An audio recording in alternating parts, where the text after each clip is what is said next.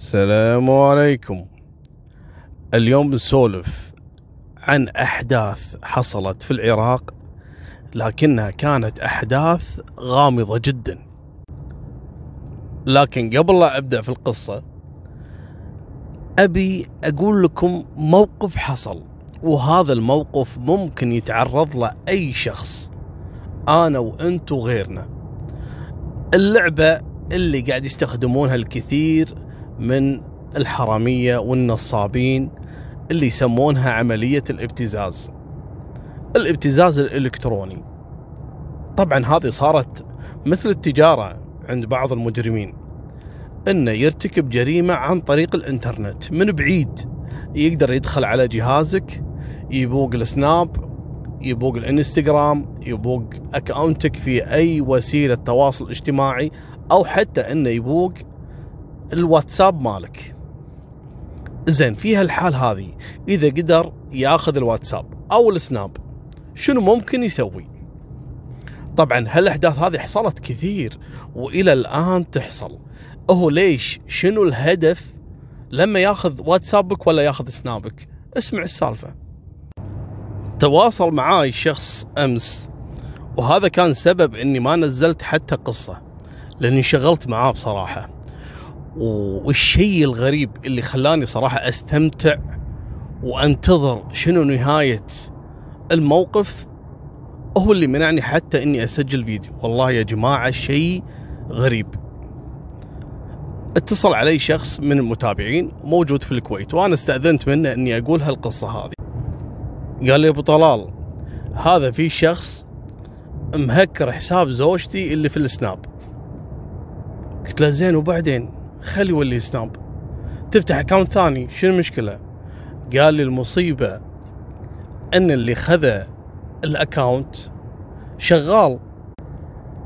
قاعد يراسل أحد صديقاتها اللي موجودة معاها في السناب ويقول لها تعرفين صاحبة الـ account هذا؟ تقول له اي صديقتي هذه أنت منو؟ قال لها شوفي هذه صورها. ويرسل لها صور صور خاصة في المره هذه. طبعا الصور شوي يعني ما حد يطلع عليها المفروض. قال لها قولي حق صاحبة الـ account ان تدفع لي فلوس ولا أنشر صورها على كل الـ account ات اللي موجودة عندها في السناب. قلت له زين إذا زوجتك يعني اللي معاه في الـ account يعني كلهم أهلها وخواتها وكذي يعني ليش خايف؟ المصيبة إن زوجتي تشتغل في الـ account هذا تبيع ملابس. فعندها زباين وعندها ناس ما تعرفهم. فقط يعني شغل. قلت زين الله يهديك زوجتك شلون مصورة هالصور هذه؟ قال ترى المصيبة مو بس هي غالبية الحريم اللي يستخدمون السناب يصورون. والصور هذه ما تمسح تقعد في استديو اللي داخل السناب. صراحة أنا صدمني. قلت أنت من زين ليش تصور هالصور هذه؟ قال له الحين هذا اللي صار وخلص تكفى يا أبو طلال أنقذني. قلت له أنت مصدقك أنا شنو علاقتي في الموضوع يعني؟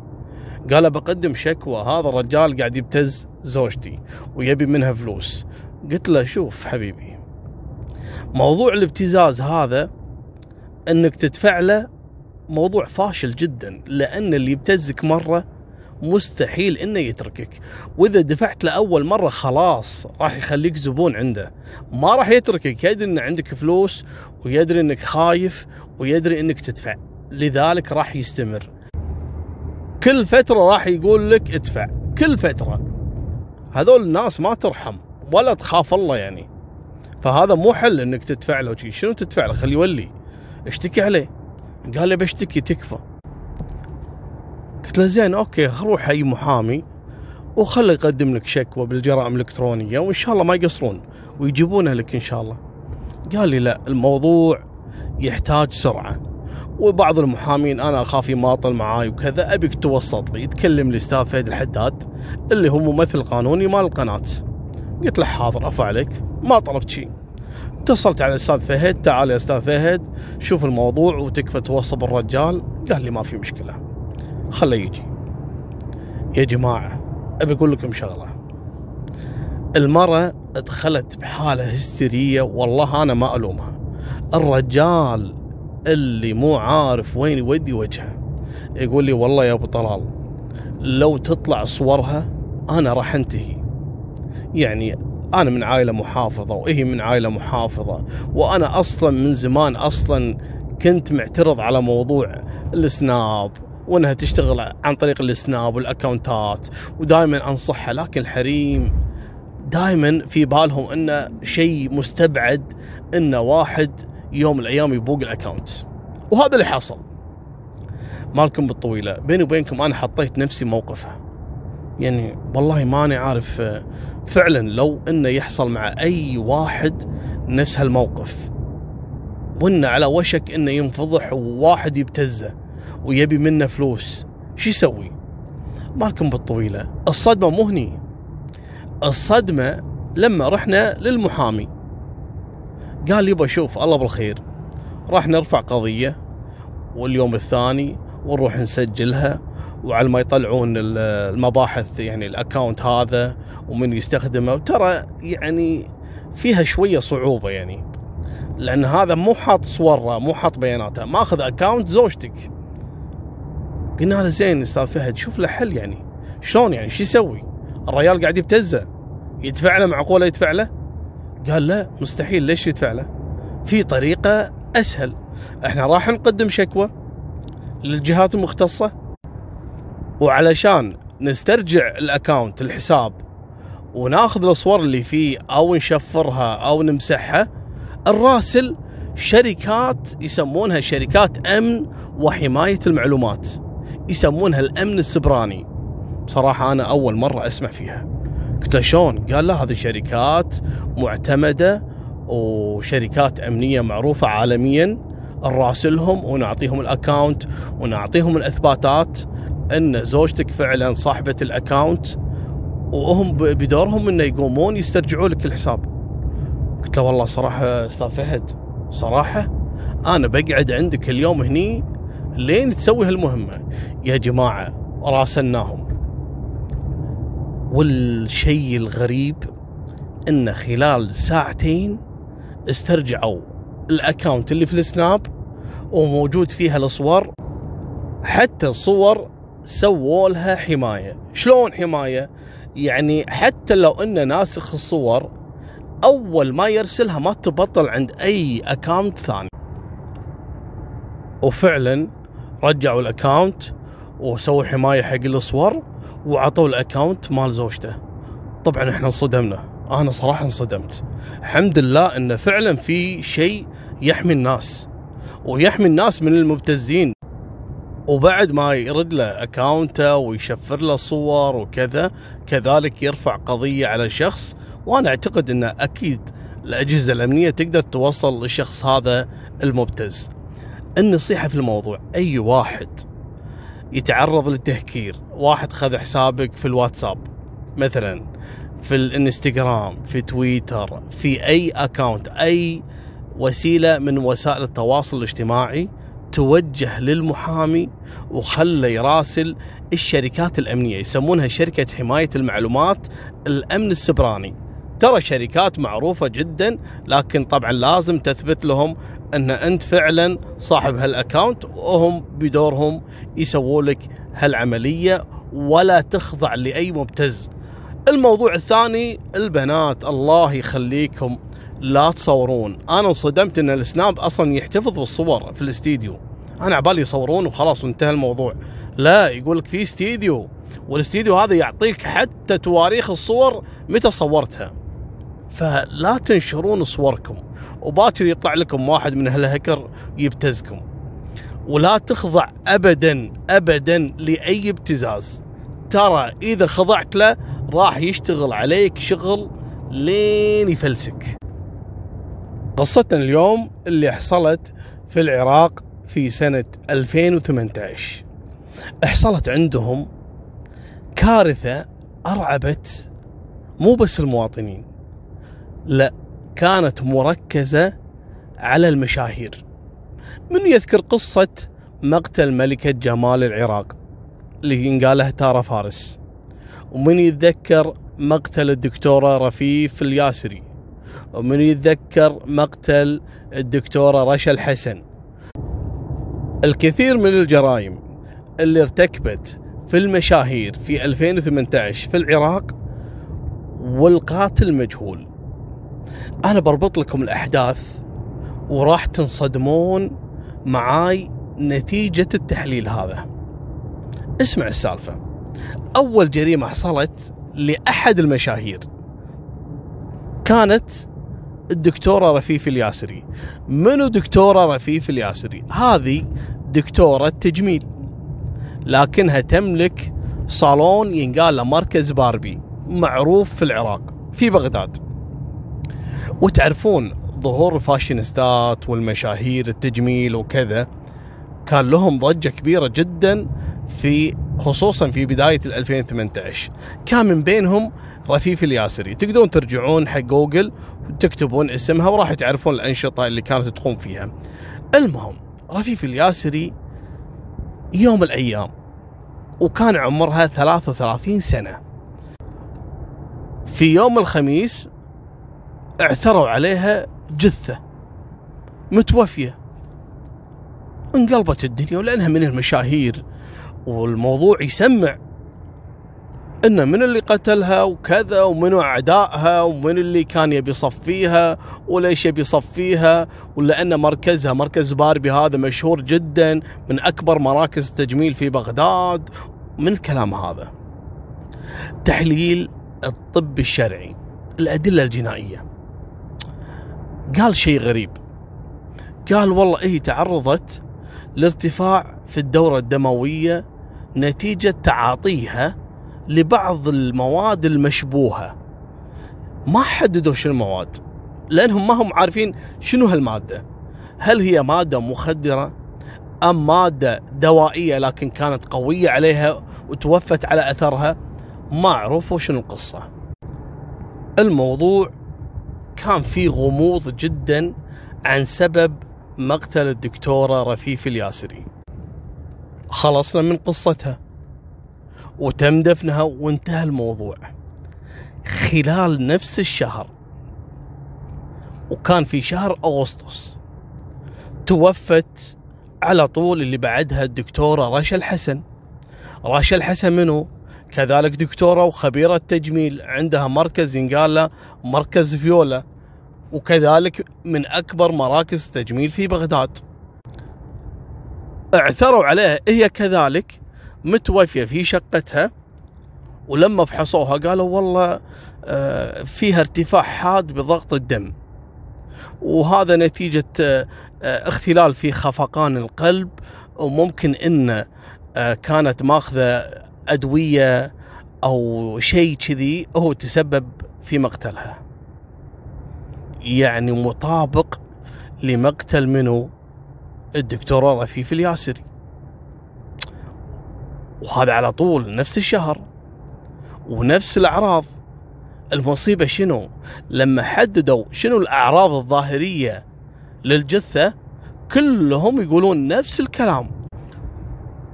أن والله آه، جثتها شوية متيبسة وفيها لون الأزرق كذي على أطراف شفايفها وأطراف أصابعها وكأنها رجعت وك...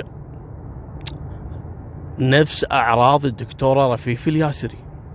توفت الله يرحمها هي كذلك ودفنوها وانتهى الموضوع. الناس قامت تربط الأحداث في بعض يعني. ترى على فكرة مو بس الدكتورة رفيف الياسري ولا الدكتورة رشا الحسن اللي توفوا كان قبلهم أربع خمس دكاترة متخصصين في التجميل متخصصين في عمليات القلب الكلى ركزوا معاي هل على هالمعلومة هذه. أغلب اللي قاعد يتوفون دكاترة وخبراء تجميل وكلهم لهم علاقة في موضوع التجميل والجراحة من الأمور هذه. طبعا لما ربطوا الحدث إن توها متوفية رفيف الياسري تطلع وراها رشا الحسن الناس قامت تخاف وخصوصا منه أصحاب مراكز التجميل. طلعوا ناس مشاهير وخافوا وصارت ضجه اللي فيكم يتذكر. إيش قالوا؟ حتى طلع واحد يعني ناشط قال ترقبوا الخميس الجاي واحد راح يموت من خبيرات التجميل. يلا كل وحدة تنطر دورها. وصار رعب مو طبيعي عند خبراء التجميل وصاحبات الصالونات والفاشينيستات ما طولوا. شوي ولا مقتل ملكة جمال العراق تارا فارس. شو السالفة؟ انقلبت الدنيا والفيديو أنا راح أحطه لكم في الانستغرام. هذه كانت بايته عند شخص. بعد ما طلعت من عنده وهي ماشية بسيارتها وقفوها شخصين راكبين على سيكل اللي إحنا نسميه يعني الموتور أو السيكل أو الدراجه الناريه وأطلقوا عليها النار وهي في سيارتها. انقلبت الدنيا. ملكة جمال العراق بعد توفت. خبرات التجميل طوفناها لكم. ملكة جمال. آه، صراحة إحنا زعلنا عليها يعني. يعني أقصد كإنسانة يعني. يا أم طلال. المهم ف تارا فارس شخصية من مشا... أشهر المشاهير. وبالفعل أربطوا قصتها مع قصة اللي سبقوها في العمليات القتل. يعني رفيف الياسري ما مات الطبيعي. ورشا الحسن ما مات الطبيعي. والدليل تارا فارس تم اغتيالها. هني انقلبت الدنيا. بقول لكم شغلة ممكن تذكرونها. ملكة جمال العراق اللي قبل تارا فارس. واحدة ينقال لها شيماء قاسم. هذه ملكة جمال اللي قبل الظاهر 2016 2017 وتارا فارس اللي بعدها. شيماء قاسم ليش انحاشت لما تم قتل تارا فارس؟ انحاشت راحت الأردن.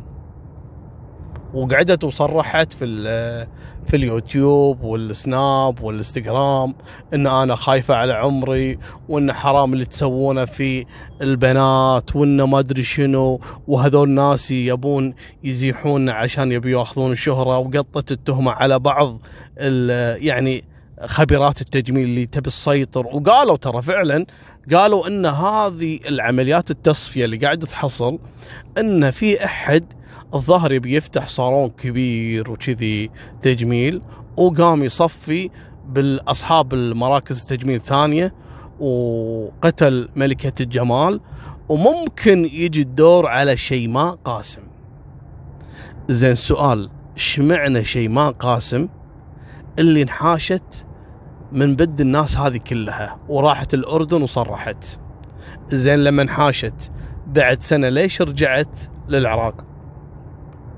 زين السؤال اللي بعده ليش اللي قاعد يتوفون كلهم خبراء تجميل وأصحاب مراكز وفاشينيستات وملكه جمال وفي شخصيات أصلا ما ذكروها الإعلام العراقي لأنهم ما هم معروفين مثل الدكاترة طب قلب ورئة وكذا والعين و...